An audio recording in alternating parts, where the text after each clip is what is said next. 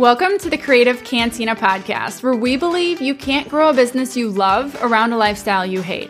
I'm your host and business coach, Cassie Schmidt. I spent years missing out on life in my pursuit of arbitrary definitions of success. After a massive wake up call in 2015, my mission became clear. I'm here to help creative entrepreneurs refocus on what truly matters to them and find a way to achieve it sustainably. Running a business doesn't have to be synonymous with burnout, and believe it or not, it is possible to grow your income and impact without giving up everything you love. So, cheers to mixing up new ideas with a splash of strategic action and a little room for you to add your own creative twist. You know, someday, someday I'll have the perfect solution for how to start each podcast episode, but I still haven't found it yet. So bear with me. We're gonna like experiment with some things. Last episode, I sounded a little Dr. Susie. Today, I'm just being blunt. So we're just gonna see where life takes us, and that's that's just the way this is gonna go. But let's dive in. When is the last time you even took a look at your inquiry form? And I don't mean when someone inquires and your CRM has the questions ahead of what they say that you skip over reading, you just read their answers. I mean, when is the last time you genuinely looked at your inquiry form like a prospective client and went, maybe I should audit this, maybe I should change this? I'm guessing it's been a hot minute. Or if it was recent, you're the type of person that updates it like every three days because you overthink it and you just want to make sure you get it right, but you don't you don't know exactly what that looks like. In either case, I just want to say this. I have been teaching sales for a really long time, over a decade, and more specifically with creatives in the last like six years. And the inquiry form is by far one of the most overlooked, but yet most important parts of the equation. I mean, truly, it can make or break how successful you are at turning a lead into a client. And I know everybody likes to like give a lot of hype to the consult calls, and those are important too. Don't get me wrong. Each part of the sales process carries its own weight. However, you can't even get them to a consult call if you're not setting yourself up for success in the inquiry form. So that's what we're talking about today. And I want to go through this kind of rapid fire for you. But there are really three types of questions you should be asking in your inquiry form. And you can consider today as the audit to yours. So as you're listening through this, maybe have your inquiry form up or take some notes and then go and compare at the end to see how yours stacks up against these questions. Let's just dive right in. Okay, so the first type of question that you need to have on your inquiry form is contact, a contact question. This is so obvious, so I'm not going to spend a ton of time on it. All of us are already asking for at least a first name and email, right? That's like the standard. But one thing I've been noticing a lot more recently as different email providers change like their privacy settings is especially when emails sometimes come from a CRM, which I love CRMs. I still stand by CRMs. I think they're worth their weight in gold and worth some of the hassle that they do bring. But I have seen a lot of people mention lately that their emails to prospective clients are going to spam, which is obviously a huge problem. There was a girl in a Facebook group I was reading one day. She's a photographer and she was saying that she quantified this and ended up losing like $20,000 in potential clients based on her conversion rate, based on all of that, just because it went to their spam folder and she didn't realize it soon enough and they went with someone else. So let's not let's not let you be that person, okay?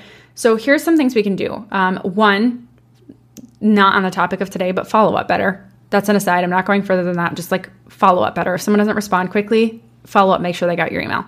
Uh, but two, asking for an alternative way to contact them. So there's a couple options here. One, you could ask for their Instagram, so that way you could follow up via DM.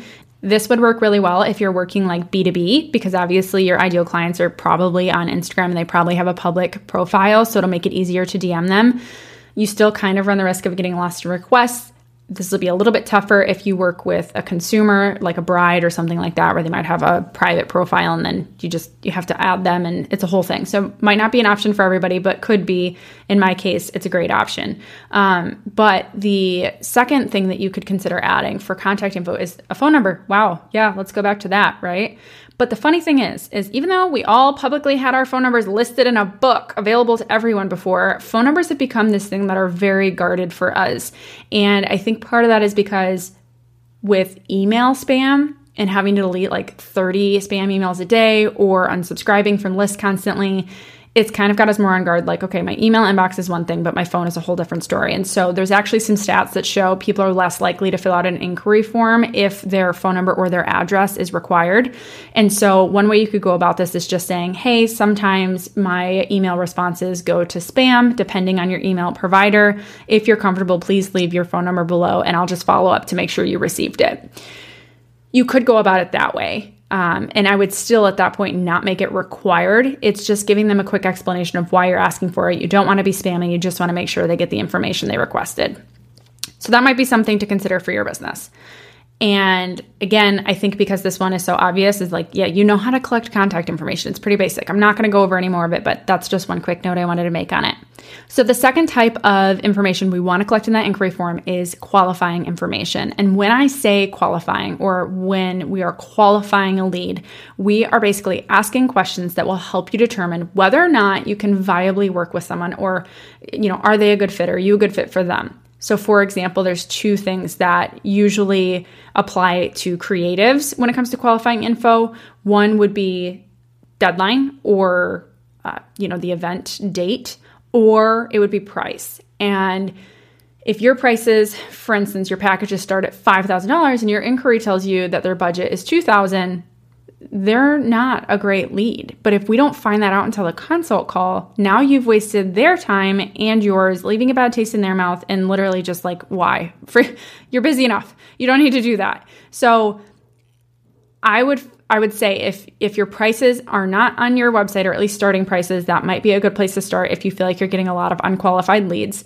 Uh, but furthermore, if you feel like a lot of people are skipping that and they're just like not seeing it or they're in a rush and they're inquiring and they're and they're just again not a good fit from a price standpoint I would recommend adding an actual question in your inquiry form that says something like, "Hey," uh, or you know, "I saw the starting packages on the experience page and I'm ready to chat more details, yes or no. And they have to like check the box and acknowledge it. Because then if they don't, if they hadn't done that, they'll go back to your experience page before inquiring. So something like that could work. There's other ways to phrase that question, but that's just one quick example of a way to like vet that lead a little bit more. Um, but again, that other that other qualifying info we want to get is what is their deadline? Um, you know, is it a quick turnaround? Do you even have time to get to it? When is their event date? Do you have it open?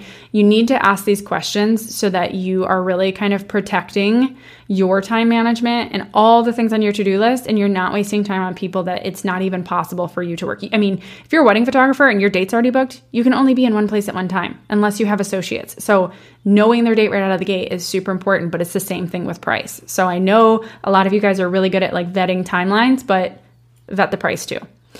So that's the second kind. The third kind of question we want to ask is connection questions. And this is where everybody drops the ball. And I shouldn't say everybody, but most people overlook this. They don't even consider it. And this is the one I want to spend just a little bit of time on with you today.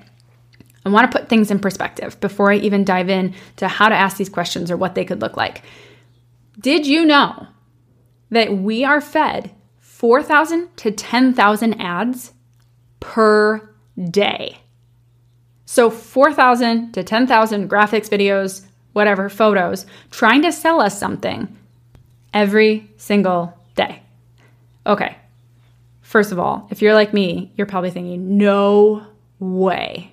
No way. That can't, it cannot be right. And I hear you because I had the same reaction. But part of me wonders if we've just gotten that good at filtering out the noise. We can see an ad a mile away and we're just good at ignoring it and scrolling past it. And this is really important to bring up because when you have competitors, let's say that your ideal client reached out to you and four of your competitors, and all four of those competitors send them an initial inquiry response that is automated which is fine, but it's automated. It is not personalized. It's like, hey, thanks so much for reaching out. Here's the next steps. And you send them an email that's like, hey, oh my gosh, I also love New Girl. Who's your favorite character? I'm a forever Nick Miller fangirl. Yes, but also can we talk about Schmidt's mispronunciations, right? Like, imagine those just two different types of emails.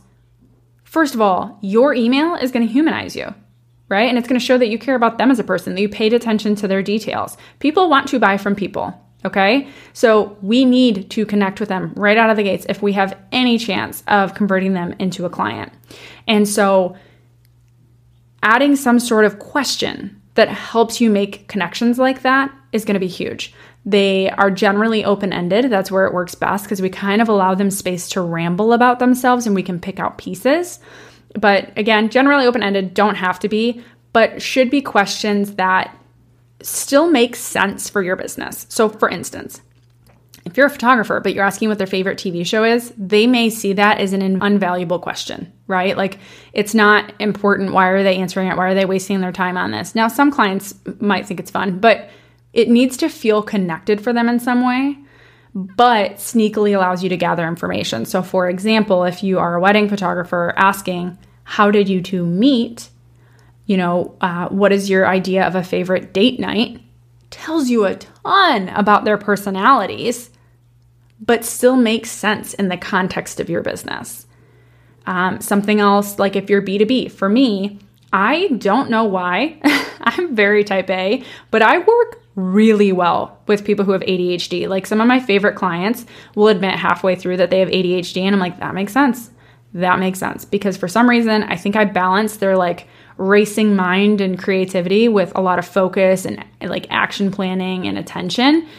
So, something I could ask is, you know, what's your ideal work environment? Or, you know, when you're working, what does it look like for you? Uh, and I could do multiple choice if I wanted to. Like, I plan ahead and I knock out one task at a time. I juggle like three different projects while listening to my favorite podcast. You know, work, oh man, gotta set a timer if I have any hope of getting that done it'll give me like insight into the way their brain works and I can kind of bring that up. Again, better to be an open ended question so I can learn more about them, but you get the gist. You want to ask a question that gives you just a little bit of a peek into who they are. And bonus points if you can think through who you loved working with in the past and what you connected on really well and then create a question that allows you to draw that out of them to see if they might be a good fit. This doesn't mean that if someone doesn't respond to a question with all of your favorite things to do or your past clients' favorite things to do that you can't work with them. It's just again at the bare minimum going to give you material to then respond to that that initial inquiry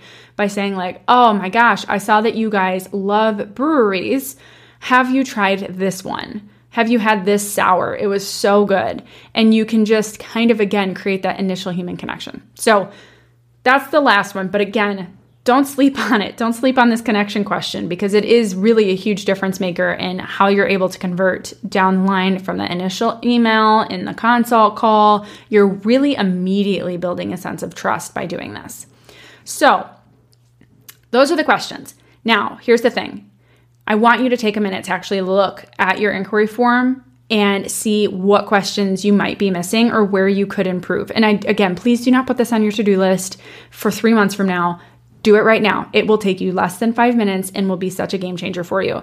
And if when you finish doing that, you're like, you know what, I am ready to just keep going. I really would love to keep improving my conversions. I want to book more of my dream clients. I'm sick of wasting leads that come in because they ghost me or, you know, I'm out of their budget I have two options for you. You can kind of choose your own adventure here. Number one is you can go download my sales tracker. It is less than a trip to Target and it will change the game for you. Here's what comes with this it's a spreadsheet, a Google Sheet that you enter your Im- information of who inquired, what happened, did they do a consult call, did they book, where did they inquire from, all these different details that are really quickly just like drop down boxes.